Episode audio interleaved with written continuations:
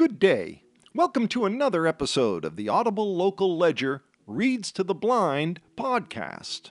You can get more information at audiblelocalledger.org. Stay tuned for today's reading. Hello, this is Carolyn reading to you from the Cape Cod Times on Wednesday, January 17th. As always, we'll start with local weather. Today is going to be a cold day, but there will be times of sun and clouds. Highs will be around 30 degrees. Tonight will be mainly clear, with lows around 19 degrees. The sun rose this morning at 7:05 a.m. and will set tonight at 4:37 p.m. Tomorrow, Thursday, January 18th, will be a sunny day with some high clouds. The high will be 34 degrees and the low 26 degrees. On Friday, we'll see a little snow at times, with highs around 34 degrees and lows around 15 degrees. Saturday will be a mostly cloudy and very cold day. Highs will be 25 degrees and lows 14 degrees. And finally, on Sunday, it will be a mostly sunny and cold day. Highs will be 28 degrees and lows 20 degrees. And next, in other local news, we'll go to the lottery numbers. The numbers game yesterday for Tuesday, January 16th at the midday drawing. The numbers were 0, 7, 6, 2. Again, that is 0, 7, 6, and 2. The numbers for the evening drawing yesterday, Tuesday, January 16th, were 3, 1, 2, 1. Once again, that is 3, 1, 2, 1.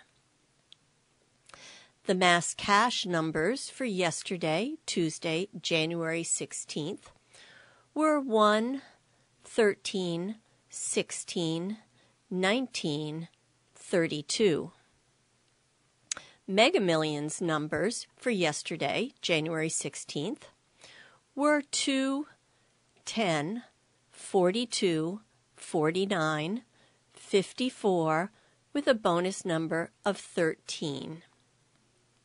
And finally, the Lucky for Life numbers for yesterday, Tuesday, January 16th 8, 13, 21, 22, 42, with a lucky ball of 7. If you were one of the people that played, we wish you the best of luck. And now we'll go to our front page local story in today's Cape Cod Times. The story is entitled Maintenance Until It Can Be Replaced $40 Million Plan for Bass River Bridge in Dennis, Yarmouth. By Walker Armstrong, Cape Cod Times, USA Today Network. The Bass River Bridge has served as a vital transportation link on Cape Cod for nearly 90 years, connecting West Dennis and South Yarmouth along the traffic choked Route 28 corridor since the mid 1930s. But nine decades of use doesn't come without serious wear and tear. A quick peek beneath the bridge reveals crumbling concrete pilings, exposed rebar, and chipped cross members, while on top, hundreds of cars drive over the cracked concrete deck each day. The bridge was classified as structurally deficient and considered in poor condition by the Federal Highway Administration in November 2021, according to data provided by the agency. Due to these structural deficiencies, the Massachusetts Department of Transportation will perform maintenance on the bridge from January through May, with a $40 million project to completely replace it scheduled for bidding this year, officials said. Maintenance work comes first in Bass River Bridge. Jeffrey Colby, the Director of Public Works for the town of Yarmouth, said maintenance will include, include quote, significant, end quote, work on the underside concrete slabs and pilings and the deck, extensively reinforcing the bridge until the time comes when construction can commence on the total replacement. The director of public works for the town of Yarmouth said, They are committed to keeping two lanes of traffic open on that bridge nearly all times. If there's an opportunity to go down to one lane or alternating traffic, they'll have to let us know about that. I want the people to know what they're doing out there today and up until Memorial Day is not starting the replacement project. That's not the case, Colby said. It is maintenance to get the current structure through until it can be replaced.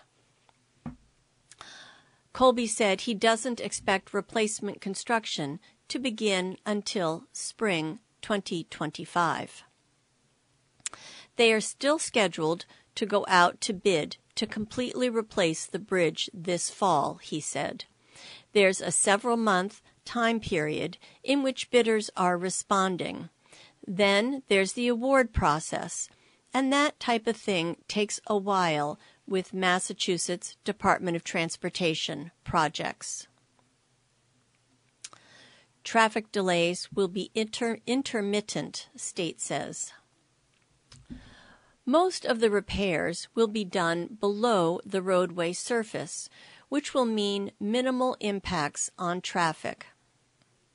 Massachusetts Department of Transportation spokesman John Goggin said in an email Traffic delays will only occur intermittently and will be announced in advance, he said. Beyond typical road service maintenance, reinforced concrete deck repairs will be performed to the underside of the existing deck slab, as well as selective pile repairs, Goggins said. These are necessary to remove the existing barriers from the bridge and facilitate construction phasing. Replacement The bridge is safe in its current state but structural deficiencies are better handled in the long term by replacing it rather than continued maintenance, Goggins said. A bridge replacement project is the most efficient method of eliminating these deficiencies, Goggins said. It will also improve other non structural features of the bridge, like lane configurations, sidewalks, and railings. Work on the bridge will not be done in summer. Colby said the replacement project will take place in phases, the first being the replacement of half the bridge, maintaining traffic flow on the other portion, then replacing the other half. Pedestrian and bike traffic will also continue throughout construction, he said. No maintenance or construction will be done during the summer, Colby said. They're not allowed to work or impact traffic throughout that period. That's why they have the timing of this repair work, he said. Doing work in January is not ideal but they have to have things done before Memorial Day. And there is a picture of the bridge that goes along with this story with a caption that reads traffic makes its way on Thursday across the aging Bass River Bridge in South Yarmouth, where lane restrictions are in place for maintenance. Due to structural deficiencies, a $40 million project to replace the bridge is scheduled for bidding this year. And next we'll go to local story on the Cape and Islands page of today's Cape Cod Times. The story is entitled EPA Report on Cleanup at Joint Base Cape Cod by Walker Armstrong, Cape Cod Times, USA Today Network. The U.S. Environmental Protection Agency says the environmental cleanup at Joint Base Cape Cod is going as scheduled, and the measures to contain contamination are working as planned. The federal agency recently completed a Superfund site review of Joint Base Cape Cod, a five year overview of the base assessing cleanup sites ranging from PFAS groundwater plumes to areas contaminated by munitions. EPA Remedial Project Manager for the base, Robert Lim, said the review is essentially an examination of how well cleanup measures already in place, such as caps on groundwater contamination or soil removal for, for munitions sites are working. That's kind of what the main concern is with a five year review, looking at whether something's protective, Lim said.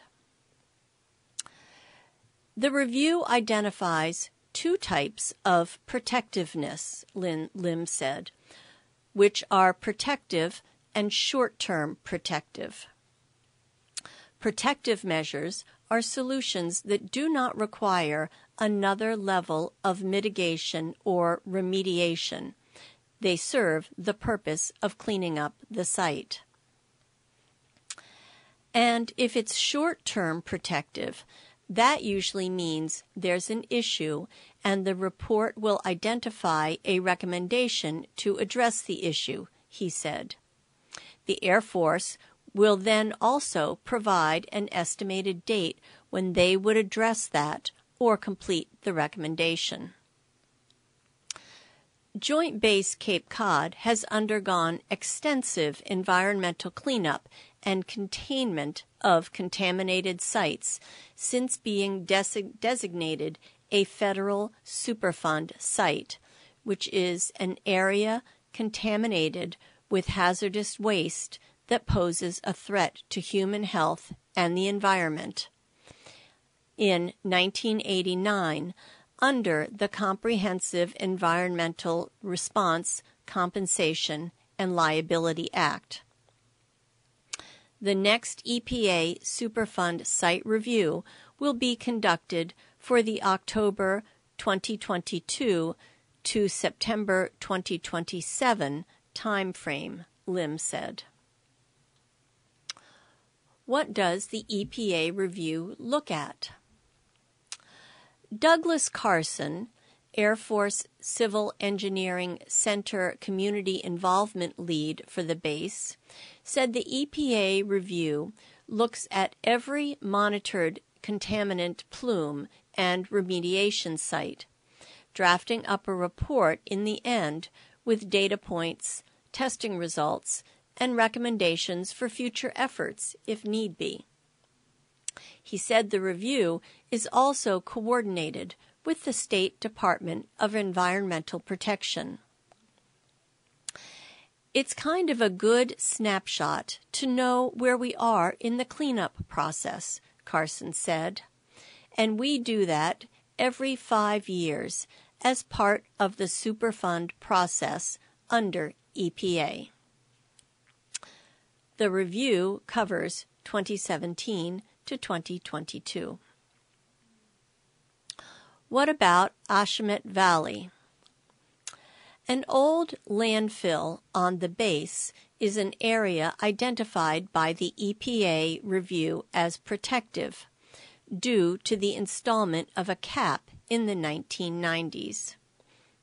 On the other hand, the Ashumet Valley, an area affected by PFAS in the groundwater, is a site that was identified as a short term protective area. Andrew Gottlieb, executive director of the Association to Preserve Cape Cod, said cleaning up areas such as Ashumet Valley are difficult because the contaminants impacting those sites are new and have little to no regulation.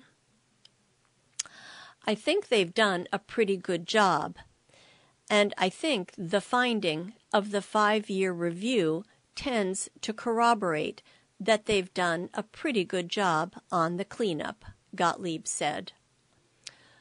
But what's not included in this, you know, a lot of the issues around PFAS and other emerging contaminants are not under active remediation. Karson said there are efforts planned to clean up Ashumet Valley. A feasibility study is underway and expected to be sent out to the EPA and Mass DEP sometime within the next year. Our investigations are moving along quite well, he said. Once they finalize a final draft, the proposed plan will go off for public comment with the Air Force's preferred alternative and concurrence from the EPA. Underlying context should worry people. Although the defined sites and plumes of contamination are being dealt with, Gottlieb said the amount of cleanup still required from PFAS and other emerging contaminants to munitions and fuel jet fuel sites is worrying. The underlying context of the report should worry people, he said. The cleanup is enormously expensive. It's an American taxpayer obligation. There's no end in sight, and there's no long term price tag. The hidden danger of this report is further normalization of what's going on out there. And the picture that goes with this story is a picture of the Joint Base Cape Cod sign. The caption reads, The entrance to Joint Base Cape Cod. The Federal Environmental Protective Agency recently finished a five year review of how measures to clean up and contain contamination are working. The agency said the cleanup is going as scheduled and containment is working. Our next story on the Cape and Islands local page of today's Cape Cod Times is entitled Poll Offshore Wind Support High as sector faces headwinds by Colin Young, State House News Service. There is bipartisan support among Massachusetts voters for building offshore wind projects off the state's coast. A new poll conducted for an offshore wind developer found as the industry gears up to bid a new slate of potential projects amid choppy waters. Beacon Research surveyed 1,013 Massachusetts voters online between late November and early December. Sponsored by Vineyard Offshore, the poll found that 77% of Bay State voters favor building offshore wind projects. 42% somewhat favor offshore wind development, and 35% were strongly favorable. 14% of voters said they oppose offshore wind development. Support for offshore wind registered at roughly two thirds or more among each partisan group. 84% of Democrats view it favorably, followed by 71% of independents, the largest group of Massachusetts voters, and 65% among Republicans.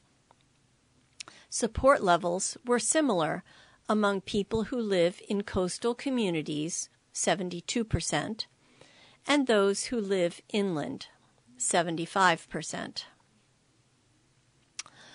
Voters in Massachusetts feel very positively about offshore wind as a source of electricity for the state and think that offshore wind should have a major role in the state's electricity generation.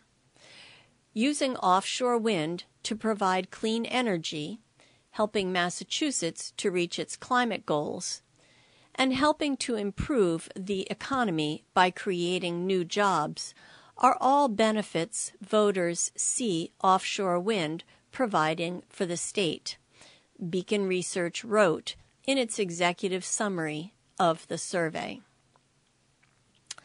Christian Scorzoni, Vineyard Offshore Offshore's head of external affairs, said it's incredibly encouraging that Massachusetts residents continue to strongly embrace wind as a critical resource in our energy mix.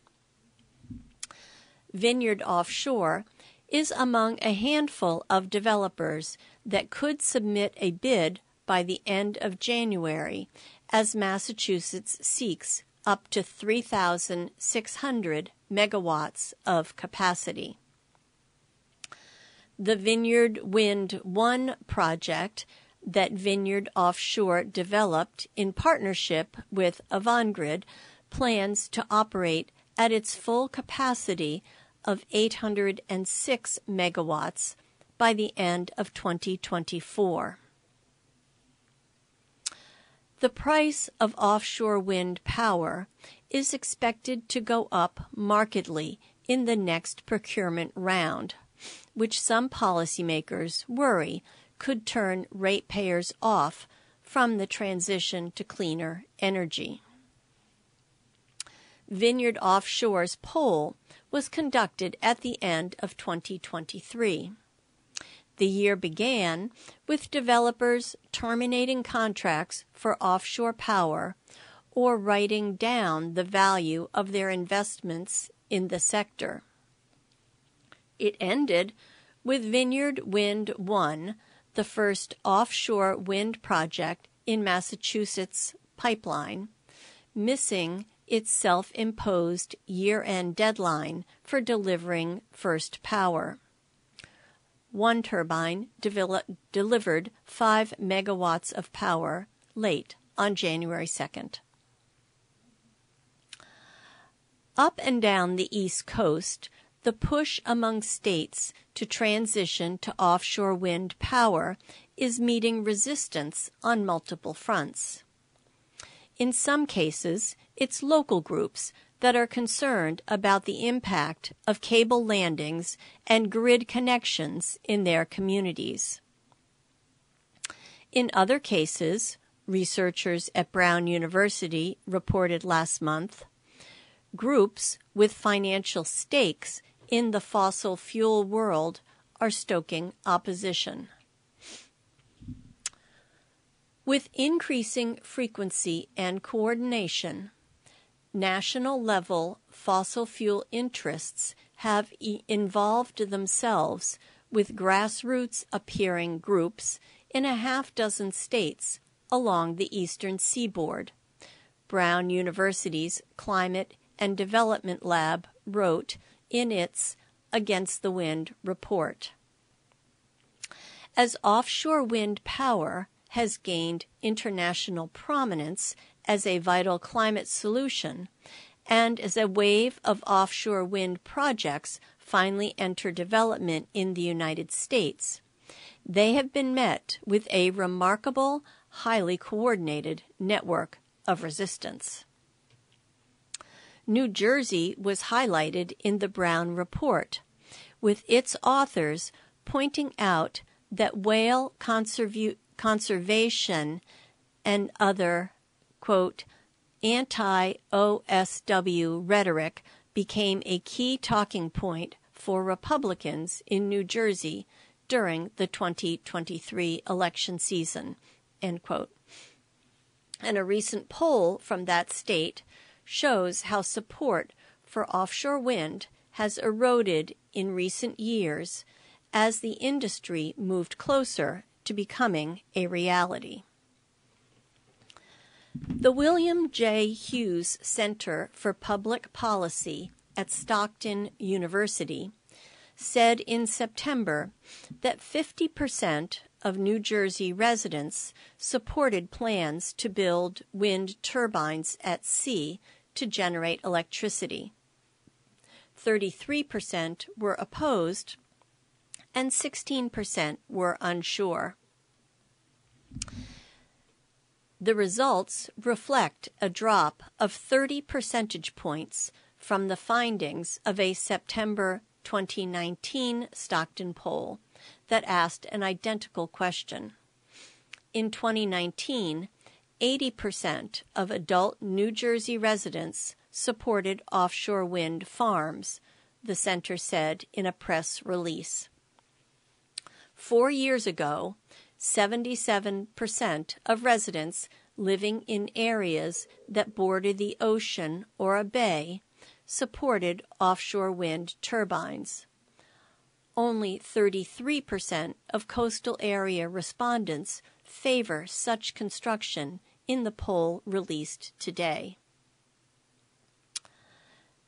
During a State House News Service slash MassterList event on offshore wind last month, industry representatives acknowledged that they face an uphill battle to convince all kinds of stakeholders impacted communities, unions, environmental organizations, and more of the benefits of offshore wind as a way to counter disinformation and coordinated opposition campaigns.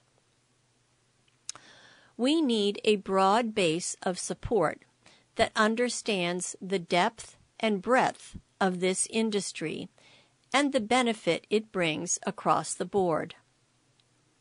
It isn't just a kilowatt hour. It isn't just jobs. It's climate change. It's all these other things. Carrie Hitt, Senior Director for Grid Policy and Strategy at Vineyard Offshore, said. And we, at the basic level, work with stakeholders every day for all sorts of things to make these projects happen. And that will build the base to help us see through whatever political changes we anticipate. Hitt said it will be important for the industry to build that support broadly, not just for specific projects. Elizabeth Turnbull Henry, president of the Environmental League of Massachusetts, added that developers are not often trusted voices when it comes to local debates that involve their projects because of obvious self interest. So I think we all need to figure out how we effectively counter misinformation and how and also how we create trusted voices with that that can bring true and credible information to communities like Barnstable and Falmouth and Somerset who are really wrestling with this right now. In Barnstable, the group to save Greater Dowses Beach has dedicated itself to preventing the use of an Osterville beach as the landing spot for an Avangrid export cable. The group is hosting a conference at the Highport Conference Center latest, later this month that says it will focus on attention on less harmful and costly ways to develop offshore wind energy while minimizing the damage and disruption to residents and businesses that operate offshore and onshore. We're going to stop this story now and go to the obituaries, but we'll continue the last few paragraphs of this story after the obituaries. And now, in other local news, we will go to the obituaries. Paul Salois. Paul A. Salois, age 93, of East Sandwich, passed away suddenly on January 13, 2024. Paul was employed by Polar Beverages for 50 years. Paul and his wife Sarah retired to his paradise, Cape Cod, almost 30 years ago. Paul had a zest for life and a positive spirit. Whenever greeting family, friends, or strangers, he always had a big smile. Calling hours will be held at Nickerson Bourne Funeral Home, 154 Route 6A, Sandwich, on Saturday, January 20th, 2 to 4 p.m. Online condolences can be left at Nickerson Bourne Funeral Home. Peter Hall Partridge. Peter Hall Partridge of West Falmouth, Massachusetts, and formerly of Brookline, Massachusetts, passed away peacefully with family by his side on January 5th, 2024. He was predeceased by his wife, Gretchen V. H. Partridge, 1936 to 2022. Funeral service at First Congregational Church, 68 Main Street, Falmouth, Massachusetts, 02540, is planned for April 6th, 2024 at 2 p.m. In lieu of flowers, the family requests donations may be made in Peter's honor to Bourne Conservation Trust, Buzzards Bay Coalition, or by giving blood at your local donation center. For full obituary and online guest book, please visit www chapmanfuneral.com. Barbara Therese Nugent. Barbara Therese Tyrell Nugent of Mashpee died January 13th, 2023, at Bridges in Mashpee after a long battle with dementia. She was the beloved wife of the late Robert E. Nugent Jr., with whom she shared 35 years of marriage. Barbara enjoyed a more than 25 year career as a second grade teacher for the Brockton school system.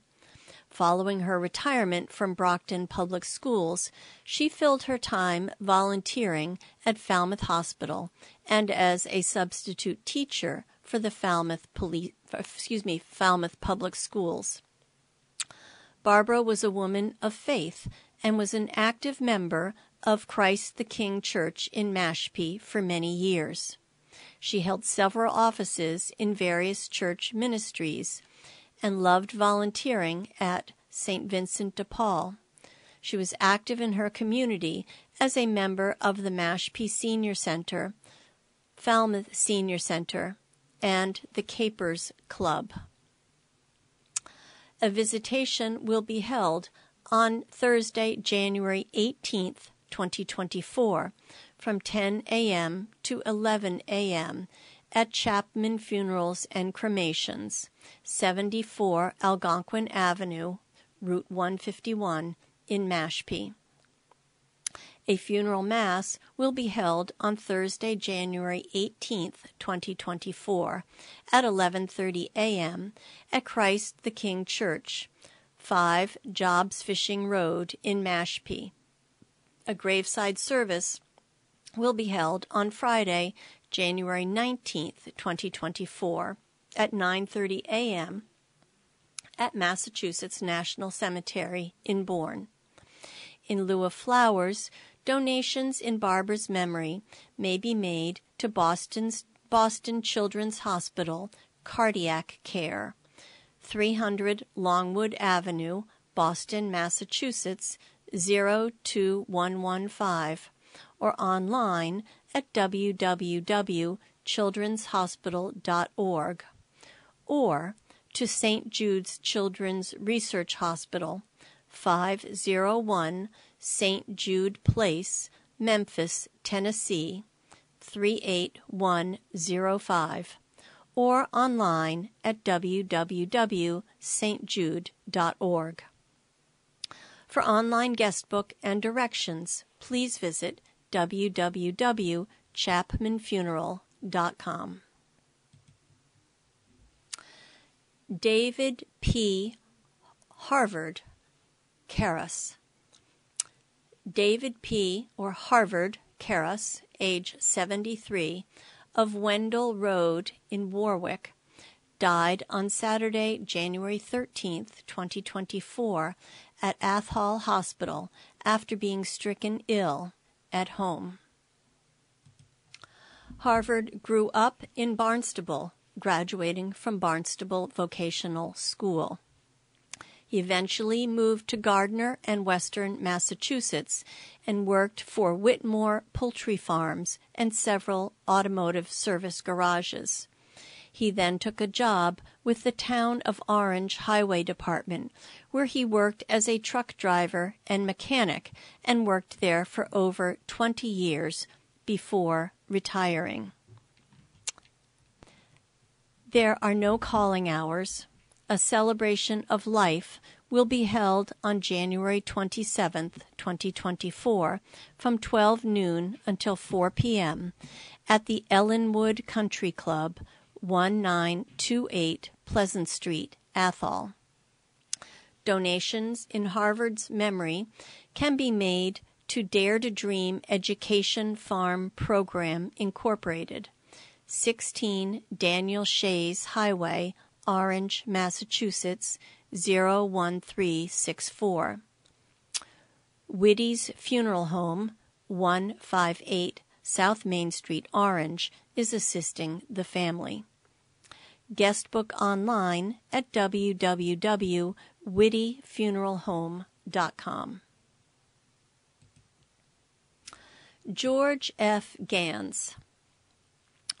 George F. Gans of Harwich passed away peacefully with his family at his side on January 1st, 2024.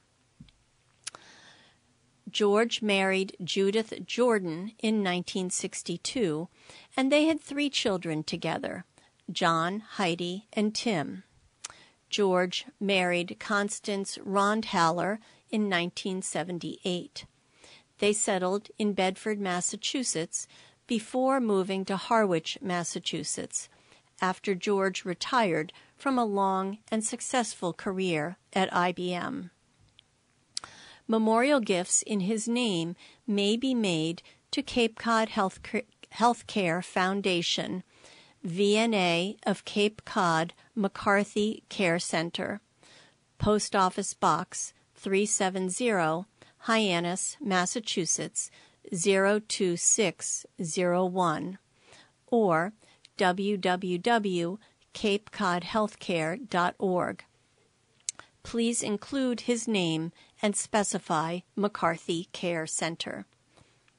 A celebration of George's life will be held at a later date. Full obituary and notes of comfort may be made to his family at www.chapmanfuneral.com. Judy Ann Bowen. Judy Ann Bowen, age 62, of West Yarmouth, Massachusetts, formerly of Canton, Massachusetts, passed away on January 12, 2024. Judy has touched the lives of so many who will miss her dearly. Visiting hours in the Pushard Family Funeral Home, 210 Sherman Street, Canton, on Wednesday, January 17th from 6 to 8 p.m. Relatives and friends are respectfully invited to attend. A Mass of Christian burial will be celebrated in St. Oscar Romero Catholic Church, 700 Washington Street, Canton, Thursday at 10:30 a.m. In lieu of flowers, donations may be made in Judy's name to the Doug Flutie Foundation for Autism. www.flutiefoundation.org slash ways dash to dash give slash become dash a dash donor slash George E. Prada. George Edward Prada, born February 22, 1930, in Charlestown, Massachusetts, passed away peacefully on January 11, 2024, at the age of 93. George is survived by his wife, Wilma, of 70 years. Visiting hours will take place Friday, January 19th, 2024, from 11 to 1 p.m., with services to follow at the Chapman Funeral Home, 58 Long Pond Drive, South Yarmouth, followed by a military burial at the Chandler Gray Cemetery.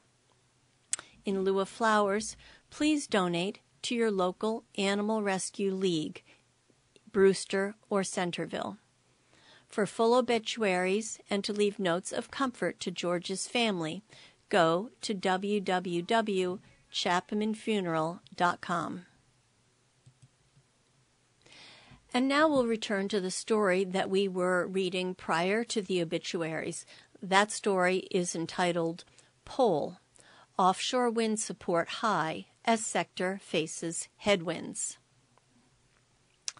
Ken Kimmel, Vice President of Offshore Wind Development at Avangrid, has worked closely with the town and said it's important for developers to acknowledge that their projects will cause disruption in towns that host cable landings or other infrastructure. Barnstable is going to install new sewer lines along the roads that will be ripped up as part of Avangrid's project, and Kimmel said it will, quote, save the town millions of dollars, end quote, since Avangrid is paying most of the costs. You can't go in and pretend that there's no impact. There is an impact. It's disruptive. You have to acknowledge it. You have to come up with a benefit that's being offered that mitigates for that. And then you have to, and Elizabeth is right, you really have to counter the misinformation that is spreading like wildfire, he said. Kimmel said he hears the same talking points in Virginia that I'm seeing in Barnstable. Every group starts out by saying the same thing. They say, We're not against clean energy. We're in favor of clean energy, just not here. If every group gets their wish, it's not a NIMBY or not in my backyard problem. It's a banana problem. Build absolutely nothing anywhere near anybody, he said at last month's event. If that's where we end up, we will not get these wind farms built. So we've got to deal with this issue, and it is a hard one. And there's a picture that goes with this story of a group of people, and the caption reads In this February 2023 photo, member of the Save Greater Dowses Beach gather around a core sampling set up on the causeway out to the beach as part of the Avangrid Renewables wind project.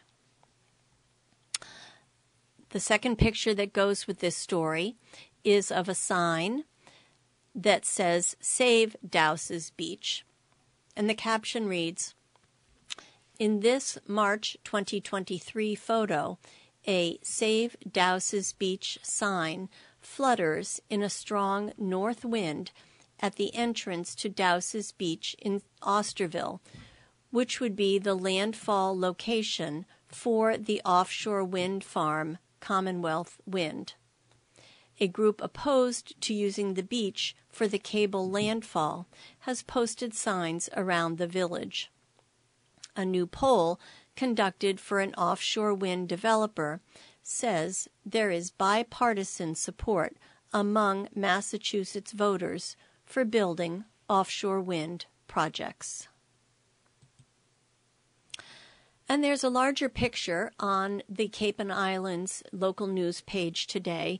The caption on the picture says, Making Connections. The picture is a group of students listening in an auditorium. The caption reads, a local local high school students listen to a panel discussion at Tuesday's Blue Economy Waterworks Career Day at Cape Cod Community excuse me Community College in West Barnstable. Event co-organizer Trisha Teixeira Santoyani moderates for speakers Owen Nichols, Marine Fisheries Research Director for Center for, Cape, for Coastal Studies in Provincetown, Kristen Smith, Community Engagement Manager for Atlantic White, White Shark Conservancy in Chatham. Sue Dolling Sullivan, Communications and Programs Director for Barnstable Land Trust in West Barnstable. And Lynn Francis, Pond and Cyanobacteria Operations Manager for Association to Preserve Cape Cod in Dennis.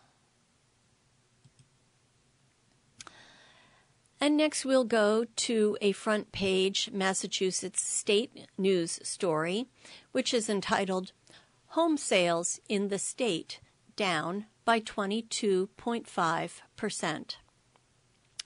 By Michael P. Norton, State House News Service.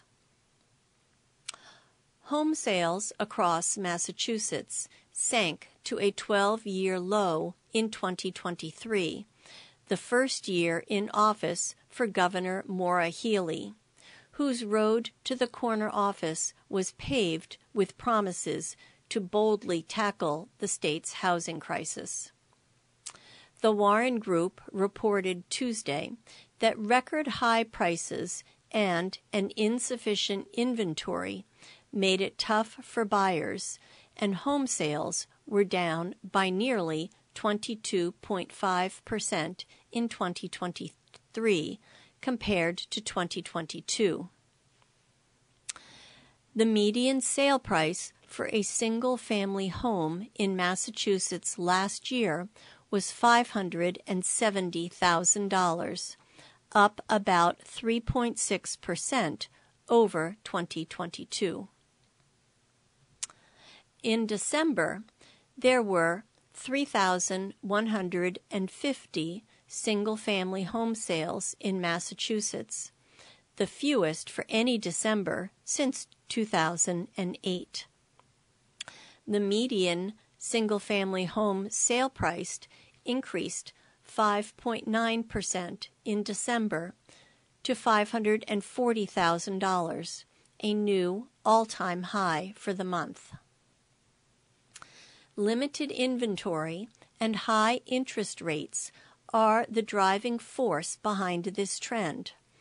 with prospective buyers facing a challenging landscape. Cassidy Norton, Media Relations Director of the Warren Group, said. As demand outpaces supply, home prices continue to climb, making it increasingly difficult for many to enter the housing market. Healey in October filed major housing legislation, but Beacon Hill has been slow to dive into production and affordability solutions. Healey is expected to talk about the housing crisis in her State of the State address Wednesday. Her bill is up for a public hearing Thursday. And next we'll go to our front page national news story Trump takes Iowa caucus in landslide by Stephen Gruber Miller, Des Moines Register, USA Today Network. The 2024 Iowa caucuses are over, and, unlike four years ago, the results are in. Here's what you need to know about Iowa's first in the nation contest. Donald Trump wins big. In the end, it wasn't close. Former President Donald Trump swept all but one of Iowa's 99 counties to amass a 30 percentage point victory over Florida Governor Ron DeSantis and former United Nations Ambassador Nikki Haley. Trump lost Johnson County to Haley by just one vote, according to unofficial results, leaving him just shy of a full set. His margin of victory far eclipses the previous record, Bob Dole's 12 point win over Pat Buchanan in 1996, for the widest winning margin in a contested Republican caucus. Trump took 51% of the vote, according to unofficial results, while DeSantis got 21% and Haley had 19%. Ron DeSantis scrapes out second place over Nikki Haley. DeSantis staked his campaign on Iowa and scrapped out a distance second place finish, two percentage points ahead of Haley. DeSantis entered the race hoping to position himself as the main challenger to Trump. He racked up endorsements from dozens of Iowa legislators and scored a pair of coups in November when he secured the backing of Governor Kim Reynolds and evangelical leader Bob Vander Plaats. He campaigned heavily in the state, holding more than 130 announced public events and visiting all 99 of Iowa's counties but he trails far behind Trump and Haley in New Hampshire and South Carolina, the next GOP primary contests. Are there three tickets out of Iowa this year?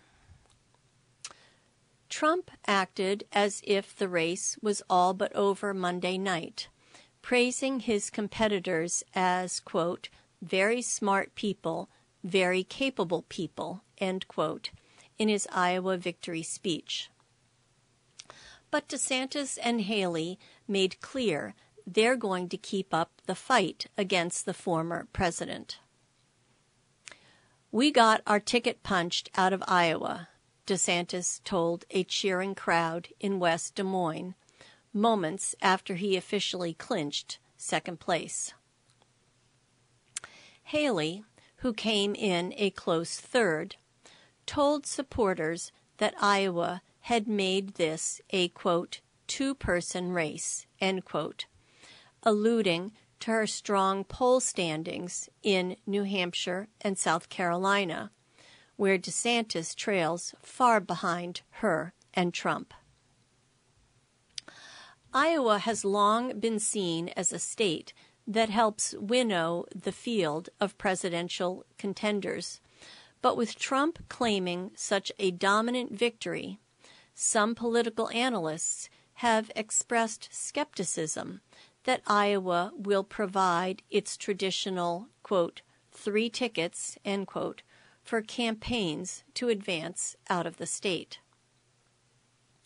Still, Iowa did play a part in narrowing the presidential field once again, this time claiming the campaign of Vivek Ramaswamy, who, drummed, who dropped out of the race and endorsed Trump.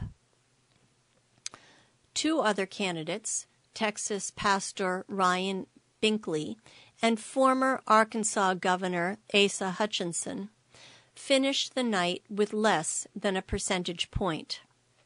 Hutchinson announced Tuesday that he would be suspending his campaign. Does showing up still matter? In the end, the candidate who showed up the least ended up winning by a historic margin.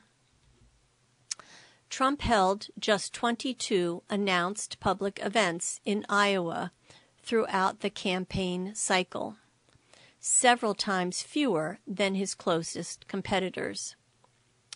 DeSantis held 138 Iowa events and visited all of 99 Iowa's counties, while Haley held 85 and Ramaswamy notched more than 300. The election was a unique one, with a former president dominating the spotlight both through his campaign appearances and court hearings. But Trump's lack of presence in the state on his way to victory raises questions about the traditional approach to Iowa caucus campaigning, where candidates are expected to stop in every pizza ranch and shake hands in every diner. What does it mean for Iowa's GOP's first of the nation state status in 2028. In the 50 years since the Iowa caucuses took their place at the start of the presidential nominating process, they have rarely faced a greater threat.